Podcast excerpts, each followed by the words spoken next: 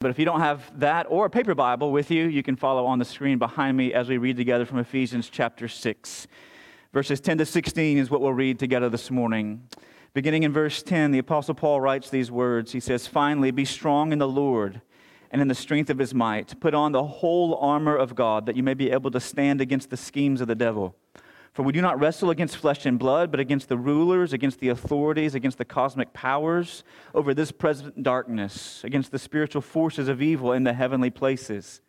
Therefore, take up the whole armor of God, that you may be able to withstand in the evil day, and having done all, to stand firm.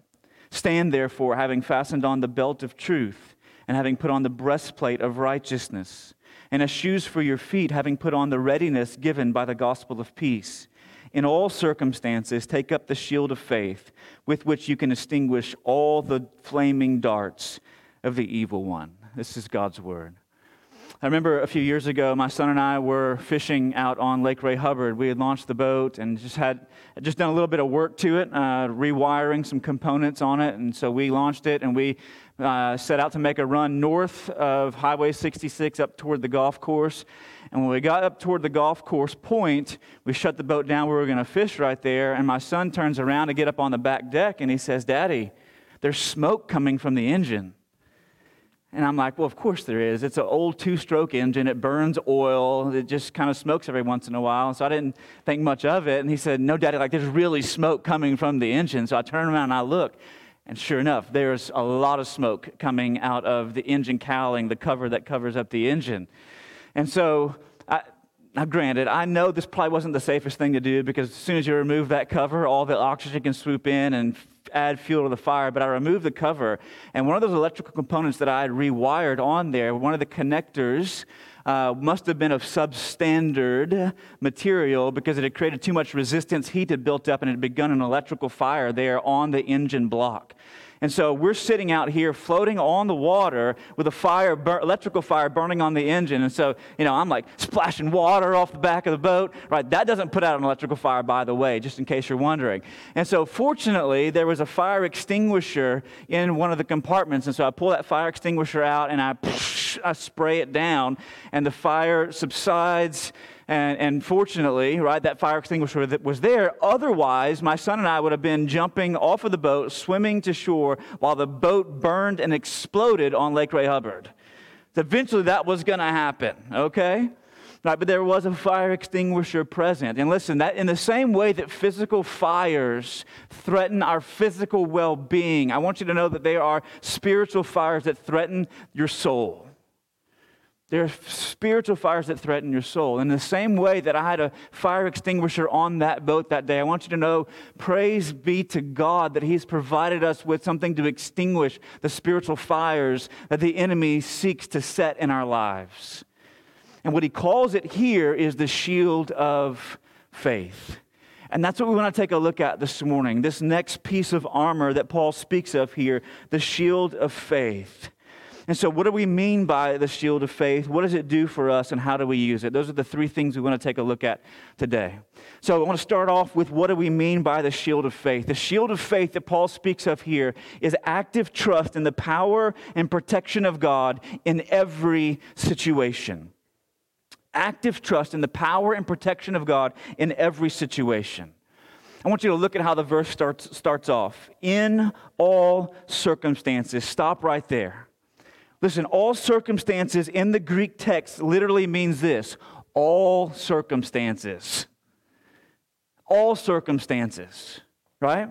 So this means when your dog runs off, means when your car breaks down, it means when you just went through a breakup or a divorce, you just got laid off or fired, your kids are acting a fool. Right? Can I get a witness?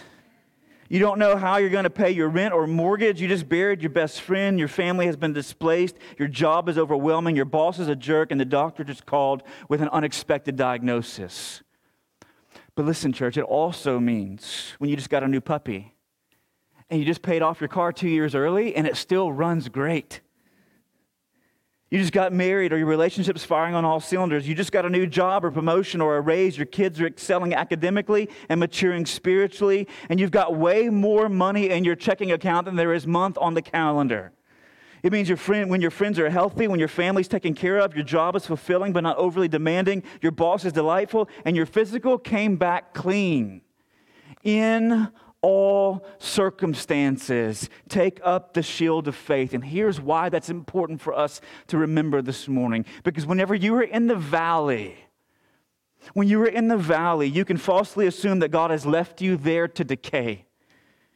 And you need the shield of faith to protect you from hopelessness and helplessness, from believing that you're utterly forsaken and abandoned, from believing that there is no way out of what you've gotten yourself into, and the enemy is whispering as much in your ear. But listen, you also need the shield of faith when you're on the mountain, because on the mountain you can falsely assume that you got there by your own diligence. And you need the shield of faith to protect you from yourself, from thinking that everything is right in your world because of you, the enemy tempting you to swell up in pride and arrogance, to kind of big up yourself. Okay, so you need the shield of faith because the devil can attack you just as much through prosperity in an area of your life as he can through poverty in an area of your life.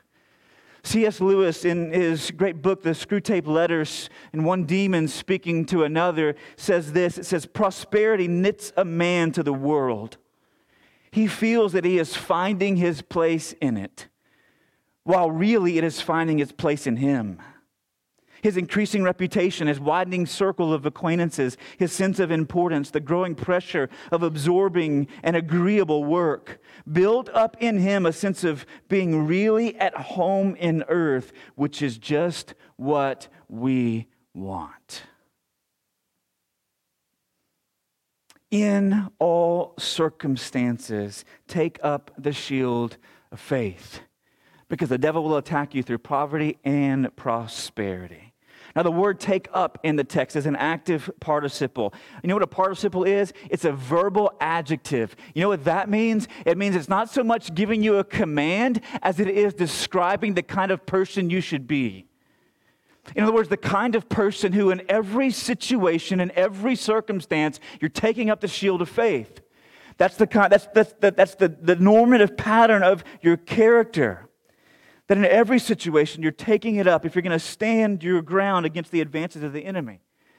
Right? So you're the kind of person who, in every situation, let's talk about the shield. What is the shield? Right? Consider the shield itself. What is it that protects us? Listen, I want to say something this morning. It is not your faith that protects you. I want you to know that, church. It is not your faith that protects you. And here's what I mean by that. It seems counterintuitive, right? But here's what I mean by that right? You having faith, because a lot of people say, well, I have faith. In, I have faith. That's good. Faith in what? What do you have faith in? Because listen, all faith has some object that it's placing your trust in, that it's placing your faith in, that it's believing on.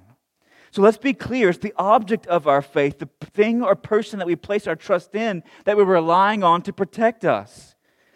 Right? So the question is not whether you trust in something or whether you trust in someone to protect you, but who or what are you trusting? Who or what are you placing your faith in? And if we're going to have the shield of faith operative in our life that God has provided, our faith or our trust cannot be in ourselves. It cannot be in other people, and our trust cannot be in our trust. Our faith cannot be in our faith.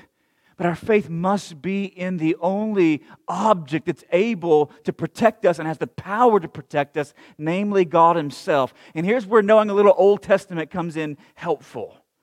All right, because all throughout the Old Testament, God refers to Himself as a shield. Let me give you, you don't believe me?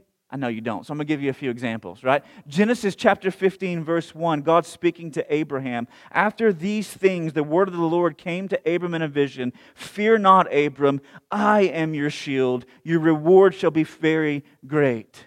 Psalm 3 3, but you, O Lord, are a shield about me my glory and the lifter of my head. Psalm 28 7. The Lord is my strength and my shield. In him my heart trusts, and I am helped. My heart exults, and with my song I give thanks to him. Psalm 119 114. You are my hiding place and my shield. I hope in your word. Psalm 91, which a lot of commentators believe to be the most direct connection between what Paul writes in Ephesians 6 and an Old Testament analogy to what he's saying. Listen to what Psalm 91, beginning in verse 2, 2 says, I will say to the Lord, my refuge and my fortress, my God in whom I trust, for he will deliver you from the snare of the fowler and from the deadly pestilence. He will cover you with his pinions, and under his wings you will find refuge. His faithfulness is a shield and a buckler. You will not fear the terror of the night, nor the arrow that flies by day, nor the pestilence that stalks in darkness, nor the destruction that wastes at noonday. Over and over again, God calls himself a shield.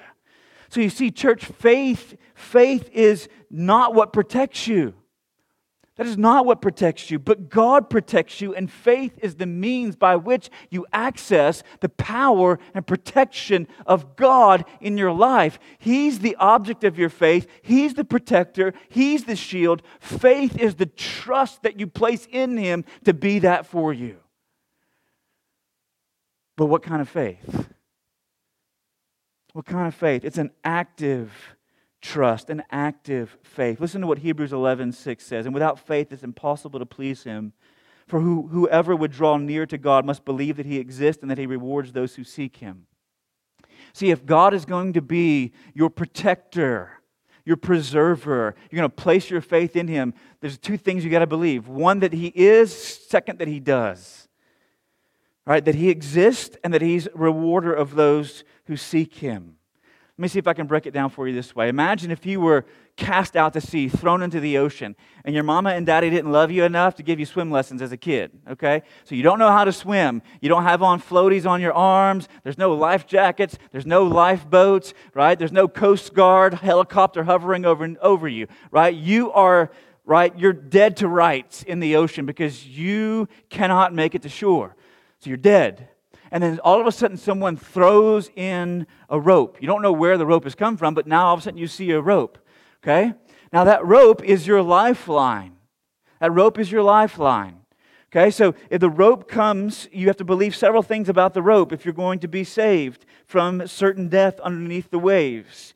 First thing you have to believe is in the existence of the rope, that there is actually a rope there, that it's not a figment of your imagination, that it's not some kind of mirage.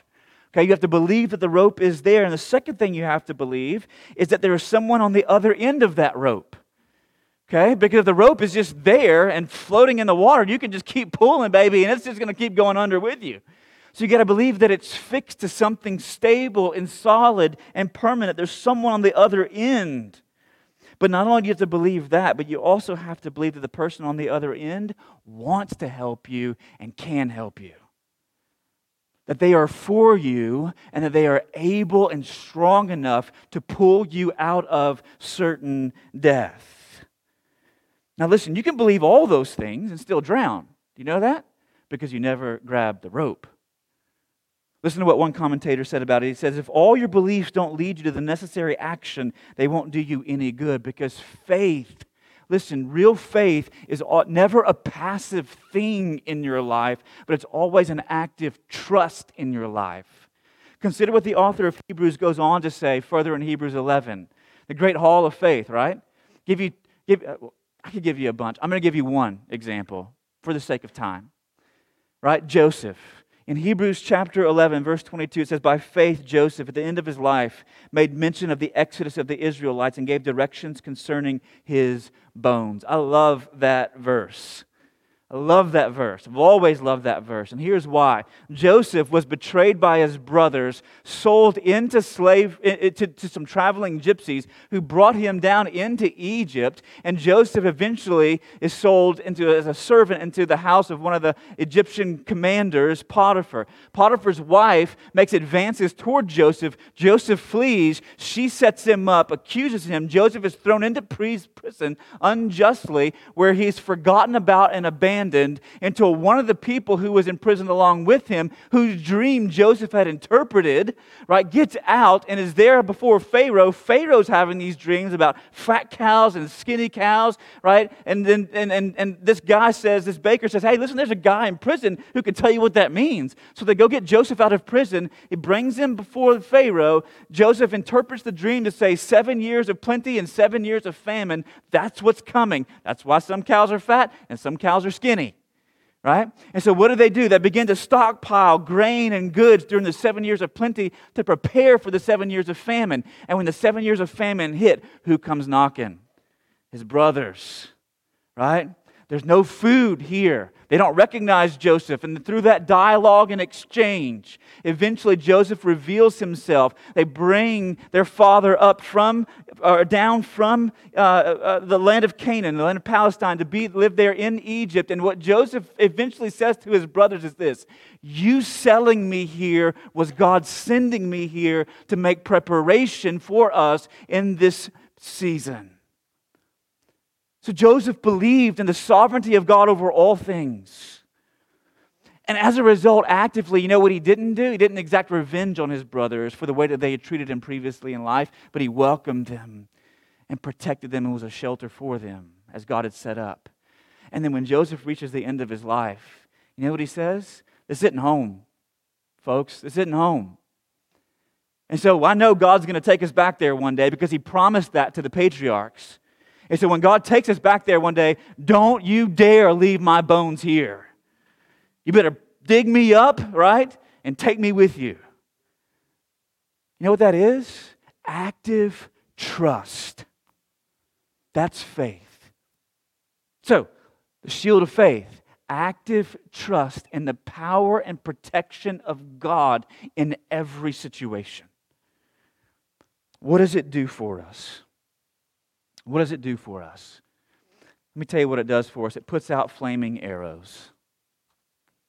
It puts out flaming arrows. Listen, back in the day, whenever armies would go to war against one another, okay, they, the archers, they didn't have laser guided missiles, but they had very precise archers. And those archers would prepare for the battle the next day by dipping their arrows into pitch or tar. Okay, and then those archers would line the hillsides. Okay, you can imagine like scene in a movie, okay? And they would line the hillsides, and when they were ready to fire, they'd pull back and they would light all that pitch or that tar on fire so the arrows were flaming and burning.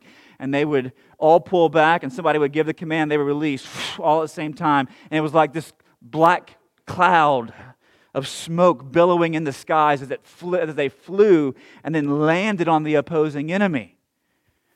Because they were aiming not only to run them through with the arrow, but to burn them up with the flames catch anything and everything on fire they could. Okay? And so, what the opposing army would do is they would take their shields, which were constructed out of wood, and they would, wood will burn, right? I don't know if you recognize that, but wood will burn. And so, what they would do is they would take and they would cover their shields in leather and gild them a little around the edges with a metal band. But the night before the battle, they would dip the, that leather, they would soak it in water until it was waterlogged. Then they would cover their shield with that leather, gild it with the metal, so that whenever they took those arrows into the shield, it would extinguish the flames, and the flames would not burn them down.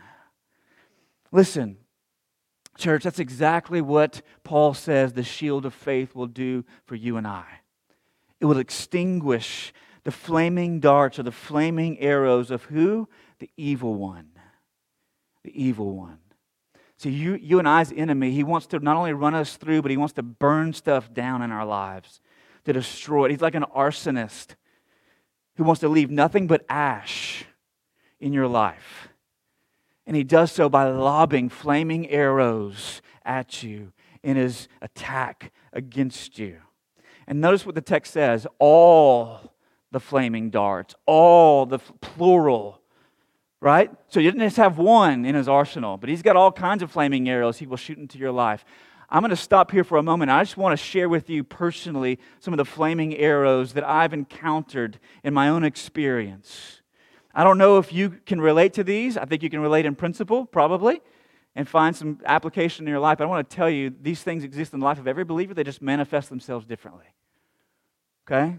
Now, I want to warn you after this, some of you may be looking for another church Okay? Because, like, I don't, I don't know if you can be my pastor anymore. I just want to tell you listen, there's all kinds of pastors in this community and all kinds of churches, and those pastors don't have any issues like I do. All right? So you can go and, and, and, and find membership there. But I'm just going to share with you about my life to show you how this stuff works. Listen, there's a flaming arrow of discouragement. There's personal arrows and there's cultural arrows. Personally, there's a flaming arrow of discouragement. I don't know about you, but if you've ever just woken up one morning, everything's really going well, and all of a sudden there's this overwhelming sense of discontentment in you, right? You're not content in Christ any longer. Um, you don't know where it's coming from because everything seems to be going well. I'm telling you, that's a flaming arrow that's being lobbed into your camp. Sometimes it's not everything going well. Sometimes it's like you're, you're or everything does seem to be going well, and then all of a sudden you get this, this, this uh, bill in the mail that you weren't expecting right? Right as you were about to pay something else off, you're like, make that last payment, and all of a sudden, boom, something gets dropped in your lap. It's an arrow of discouragement or a setback with your children, right? Or maybe a phone call that you didn't anticipate or a conversation that you didn't expect. I had one of those this week. I had a phone call that I, a conversation I didn't expect, that I didn't see coming with a friend. And listen, after that conversation, I was incredibly discouraged when I hung up the phone. And I'm driving down the road, and, and like I can, I can hear the enemy whispering in my ear, saying, like, see, I told you. That's why you shouldn't trust people. That's why you shouldn't love people. That's why you shouldn't invest in people. That's why you shouldn't get close to people. That's why you shouldn't let people in. Am I the only one? Right? And I, can, I was driving up to my driveway as I'm, uh, as I'm ending this phone call. And as I'm sitting there in the driveway after the phone call ends, it's like I'm studying all week long, right? That phone call happens at the end of the week, and it's like God just said, Shield of faith. Shield of faith. You got to raise it up. Sometimes discouragement settles into depression, church. Sometimes it settles into depression. And I've spoken about this privately with some of our members, but I've never spoken about this publicly, about my own personal fight with depression. Listen, there, there, back in, in, in 2016 uh, and 2017, Redeemer was in a tailspin. Uh, we, were, we were, for all intents and purposes, dying as a church. It was a very difficult time, a season of great discouragement and trial for many of us, and particularly in my own life as well. And in the midst of that, the Lord kept providing everything that we needed to keep going. We, we, like for some of us, some of you who were here at the time, you have no idea how close we were to not existing the next week. Okay? You have no idea. But the Lord kept providing everything that we needed, so we kept pressing forward. And by, by, by the summer of 2018, we had, we had stopped sliding and become stable and started growing again. But as the health of the church began to move up into the right, my soul was not keeping pace, which was like a red flag. Okay? That's something internally. It's not just circumstantial, something internally. And I can remember my wife finally saying to me these words By God's grace, they actually penetrated in that moment where they had not before, she said, I cannot remember the last time you were happy. And for the woman that I've been married to for almost 20 years to say those words to me, they, they finally got through. And so I set up an appointment with a licensed Christian counselor that I trusted and respected and began to work through issues in my heart and my life. And even as I worked through counseling, there were things that continued to, to I, I, continued to wrestle with, and she continued to notice. And so I actually set up an appointment with my physician, and I sat down with him and I said, "Here's where I'm at. Here's what I'm experiencing. Here's what I'm feeling." And he recommended that I consider antidepressants. And so reluctantly, right, because I thought, man, I can Bible and pray my way out of anything, right? But reluctantly, I began to take them. And I can tell you, after several months of being on antidepressants, right? Because, because the condition that I was in, listen, I was, I, I was despondent, I was quick tempered, I was downcast, pessimistic, I was living in this constant fog. Listen, I could be in a room full of people who were enjoying each other, who were engaged with each other, who were fellowshipping together, and I could feel all alone. I believe no one understood, I believe no one cared, I believe that there was no way out of this. It was a constant fog. There were what the psalmist describes in Psalm 42 when he talks about his tears being his food day and night. There were evenings that I could not sleep and wept, and there were mornings when I didn't want to get out of bed. And in fact, had I not had to bring my kids to school, I might have slept until noon. I'm just, I'm just being real. But through God's common grace, listen, I began to take the, the medication, and the fog began to lift. And what I began to realize is in that situation, in those circumstances now, right, the playing field had been leveled. And now I could fight, whereas I couldn't fight before. I didn't want to fight before. But the playing field had been leveled. Right? Discouragement sometimes leads to, leads to depression, and sometimes depression leads to despair. And I want to tell you that's where I was. I was in a season of despair. And I believe, church, that some of this was physiological with all my heart because the fog began to lift and I began to fight. But I also believe some of this was spiritual because, listen, church, we are not compartmentalized creations. We're not. And it may be that the enemy to leverage his advances in those seasons of our life when there are chemical imbalances in our brain and our body, and he continues to lob arrows of discouragement and depression and despair into our camp, trying to burn us down. And listen, I'm here to tell you this morning the only reason I'm still standing here is by the grace of God. It's by the grace of God. I know other men who have experienced the same thing, and they have thrown away their ministries, they've thrown away their families. And I'm not here today to say, listen, I was stronger than they were. I was just as weak and vulnerable, and only by the grace of God am I here. There are personal arrows that the enemy lobs into our lives. In the midst of all of that season, he lobbed arrows of temptation. And by God's grace, I stood against some, and by my own fleshly weakness, I fell against others. And I don't know if this is your experience, but anytime you fall into temptation and you continue to reside there for any season, God has a way of bringing that to light.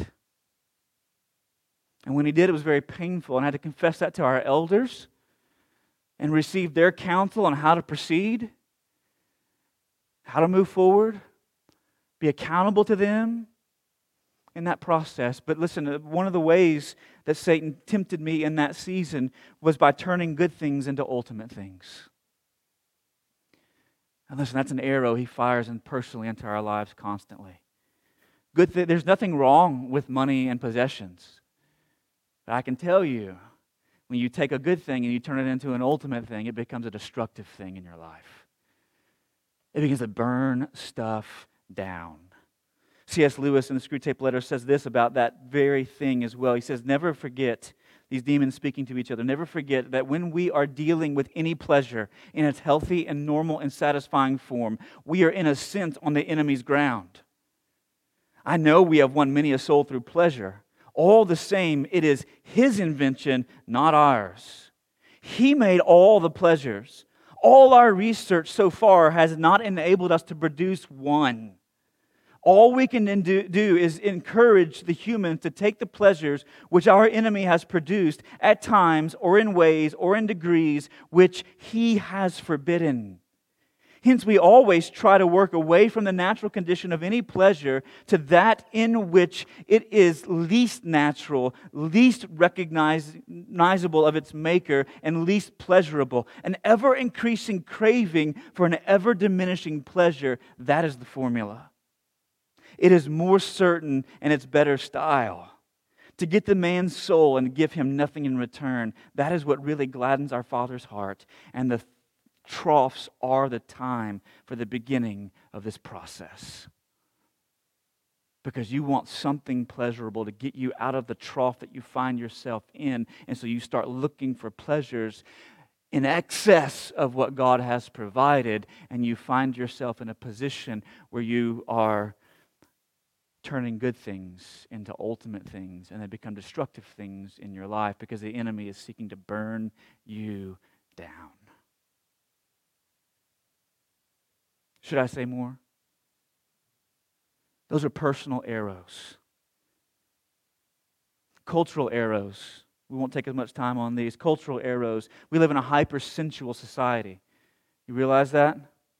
Right? So driving by a billboard, seeing a Facebook ad, something that pops up on your internet right, that you didn't go looking for, that ultimately is an arrow that Satan is lobbing into your life, trying to burn you to the ground. Gender confusion within our culture, that God made them male and female, and yet there's so much confusion around that within our culture. I don't think that's just it is a part of the hardness of the human heart, but that is also an arrow of the enemy trying to burn down institutions that God has ordained racial identity, both on the far left and on the far right.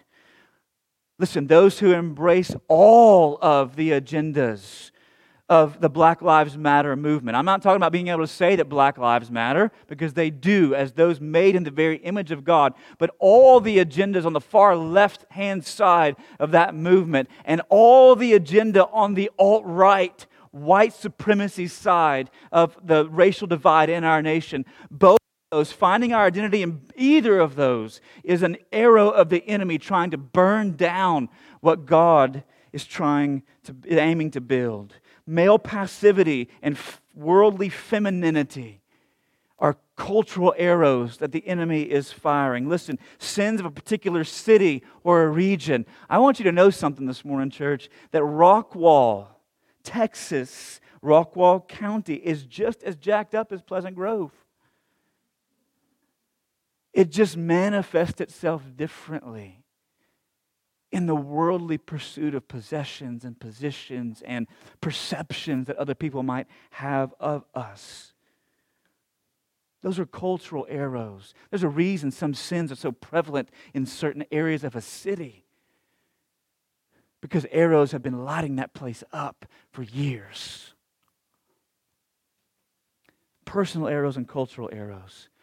But the shield of faith, Paul says, is able to extinguish all of those darts. So, how do we use it? How do we use it? Listen, church, if we're going to use it, we've got to grip the handles of the shield. And God's given us several ways to do that. I want to share with you those about those this morning before we close. First of all, one of the handles you need to grip is, is, is generally just taking refuge in God. Psalm 30, verse 5 says, Every word of God proves true. He is a shield to those who take refuge in him. Who is he a shield to? Those who come under his shelter, those who take refuge in him, those who flee to him for refuge, those who trust in him for protection. Now, let me say a word to you this morning. If you're under the sound of my voice and you're not a Christian, whether you're in this room or online, I want you to know something. If the first step for you, if you're not a Christian, to take up the shield of faith, is for you to turn from running and ruling your own life and to place your trust and faith and confidence in Christ and what He's done for you and not what you can do for Him. That's the first step to taking up the shield of faith for you to repent of sin and trust in Christ. You see, last week we talked about the fact that we, uh, apart from God's work in our lives, we are all children of wrath. We're under God's just and rightful judgment against us on account of our sin. And yet, God, right? It's been eerily absent this year because there's no crowds in football stadiums, but you know, the, behind the end zone and the field goal when they hold up John 3:16. But God so loved the world that He gave His one and only Son, that whosoever would believe in him shall not perish, but have everlasting life. Listen, the first step to taking up the shield of faith is to say, God, I am not sufficient to run and rule my own life. It just leads to heartache, destruction, and ultimately to the ultimate fires of hell. Some of you like, that's pretty severe. I'm just using language the Bible uses. Okay? That's where it leads. And the first step to taking up the shield of faith is saying, God, I'm not sufficient. I want to submit my desires to you. I want to submit my deeds to you. I want to come under your rule and reign. I want to let you govern my life and guide my life. I want to order my life around who you are and what you have revealed.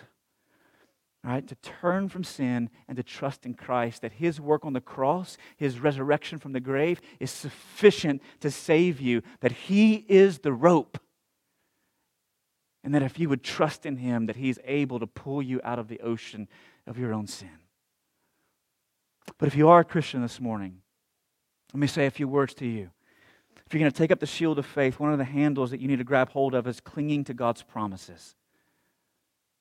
It's a part of exercising the shield of faith, clinging to God's promises. What promises are you clinging to in your life today? Which ones are you holding fast to? Psalm 34 18, the Lord is near to the brokenhearted and saves the crushed in spirit. Do you believe that? That even when it feels like God is far removed because you are in the midst of the pit of despair, that He's actually right there next to you, that He's near to you. Psalm 55 22, cast your cares on the Lord, and He will sustain you. He will never let the righteous fall? Do you believe that He's able to uphold you and not let you fall? Psalm 121, verse 8 The Lord will watch over your coming and going, both now and forevermore. Psalm 145, 17 to 20 The Lord is righteous in all his ways and loving toward all that he's made. The Lord is near to all who call on him, to all who call on him in truth. He fulfills the desires of those who fear him. He hears their cry and saves them. The Lord watches over all who love him, but all the wicked he will destroy. Isaiah 40, 31, those who hope in the Lord will renew their strength. They will soar on wings like eagles. They will run and not grow weary. They will walk and not be faint. Isaiah 26, 3, you will keep him in perfect peace whose mind is steadfast because he trusts in you. Church, over and over again throughout the Old and New Testament, there are promises that God makes. Are you clinging to those? As the arrows are flying in your life, are you raising the shield and clinging to God's promises? Believing that despite, despite all the evidence to the contrary, that God is for you, that God is with you, that God will be victorious, that God will have the last word, that He will ultimately, even if the arrows should burn you to the ground and take your physical life, that He will raise you from the grave and seat you in the heavenly places as a part of this glorious, grand, eternal procession of the saints. Do you believe that? Do you cling to that? Second of all, you need to shelter under the coverings that God has provided. See, God's provided you coverings, church. And for those of you who are students in the room this morning, let me just say one of the coverings He's provided in your life is your parents. And the degree to which you you come under the covering they've provided is the degree to which you are actively taking up the shield of faith. So they are covering. The problem is, oftentimes for you, like me, when I was your age, I thought that what God had provided as a covering was actually smothering me, it was actually squelching my freedom and my independence. Because I didn't see it as a covering, I saw it as something that was smothering. But it's a covering that He's given you. He's ordained a life in the family whereby parents have authority in the home. They are under God's authority, but in authority over you. And you know what? That's a good thing for you. It's supposed to be a good thing for you, for you to embrace it and not resist it. Listen, in addition, God's provided the covering of the Christian community in the church. Listen, I don't know if you know, but back in the day, whenever they went to war, okay, they didn't have the, these shields we're talking about weren't like little Captain America shields, okay? Right? You just throw them out, right? They go and kill everybody and come back to you, right? And they always block every bullet. You know, I always wonder in those movies, like he's got the shield here, but he never gets shot in the leg. Wonder, what, like, why is this? Why is the bullets always hit? You know what I'm saying? But these shields were like four feet tall. Okay, so these are big shields. And whenever they would go into battle, they would have the front row of troops who would kneel down like this and they would hold the shield out in front of them. And the back row of troops held their shield like this, kind of angled above those people who were knelt and above their heads. You know why? Because the arrows would come over and they wanted to shelter the, everyone underneath those shields. So there was a line of shields all the way back until the archers had ceased firing to, for protection. And listen, church, I want to say something to you this morning about Christian community, about a local church that it is a covering in your life because you, standing alone with your shield, are not sufficient. Hear me, are not sufficient to block all the arrows that the enemy is firing against you. And this is why, listen, if you are choosing a church based on the value of anonymity rather than the value of accountability, I want you to know you should not be surprised whenever stuff starts burning up in your life. If what you value most is anonymity, Right? Nobody's coming up and saying, hey, man, we, we missed you guys last. Wait, hey, where have you been? What's going on in your life? Right? If what you value most is to be able to just kind of do what you want and when you want and where you want and have that freedom and luxury of no one checking in on you, having no one encouraging you, having no one admonishing you, having no one in your life to correct you, having no one in your life to support you, listen, don't be surprised when stuff starts burning down. Because God's provided a covering of Christian community, people who will hold you up whenever you are suffering with pain and hold you down when you're swelling with pride. And listen, this is why some of us are struggling so deeply right now in the midst of a pandemic and these online, this online reality.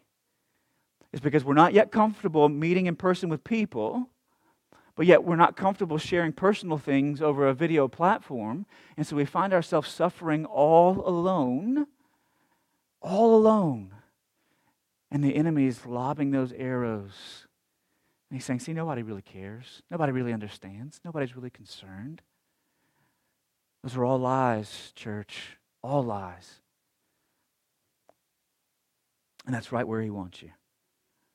And the final thing so take refuge in Him, cling to His promises, shelter under Christian community that God's provided, and then order your life around truth. See, so many of us order our life around our feelings.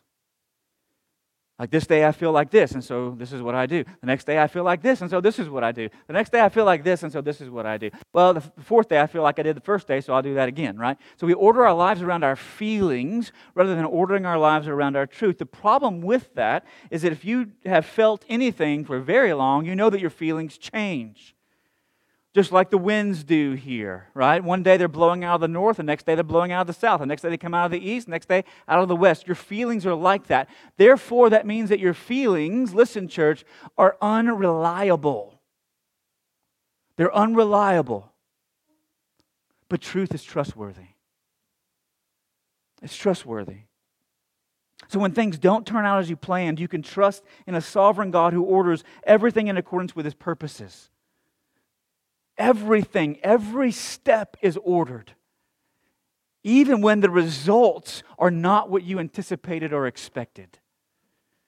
Listen to what Isaiah says about this. In Isaiah 14 27, the Lord says, For the Lord Almighty has purposed, and who can thwart him? His hand is stretched out, and who can turn it back? In other words, there is no one who can overturn the purposes of God. They will be carried out in all of their fullness. There is nothing that He has ordained that will not come to pass. And in fact, everything that comes to you comes through or from Him.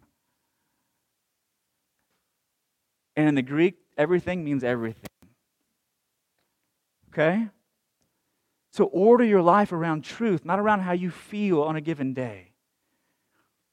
That means you soak your shield in the Word. You soak it in the Word. You know, that leather all waterlogged, so when those arrows start to fly, Word just starts popping up. Promises just start popping up. And they start extinguishing everything that is seeking to burn you down. God's given us a fire extinguisher, church. It's active trust in the power and protection of God in every situation. Use it. Take refuge in Him. Repent of sin. Trust in Christ. Cling to His promises. Order your life around truth. Take shelter under the coverings He's provided you. Only then will you be able to stand your ground. Let's pray together. Father, we thank you today that you haven't left us ill equipped for this battle, but that God, you have given us everything that we need for life and godliness, including this armor. I pray, Father, that you would help my brothers and sisters who are wrestling with discouragement or with depression or with despair that you would help us, Father, not to yield to temptations in those seasons, not to turn good things into ultimate things, and see them become destructive things in our lives. But Father, you would help us to cling to your promises and to fight on all fronts. I pray there's anyone here today who cannot seem to find their way out of the fog. God, I pray that this message would be freeing to them. I pray that they would know that in your common grace, God, that you have provided means and measures that they are free in Christ to avail themselves of. So that the playing field could be leveled in their life and they can fight against those arrows that would seek to burn them down and destroy them.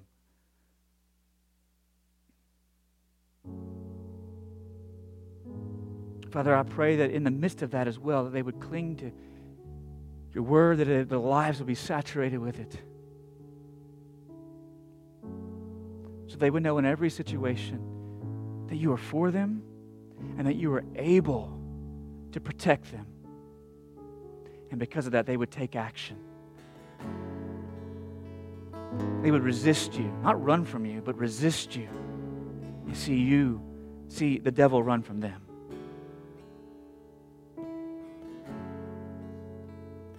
We pray all this in Christ's name. Amen.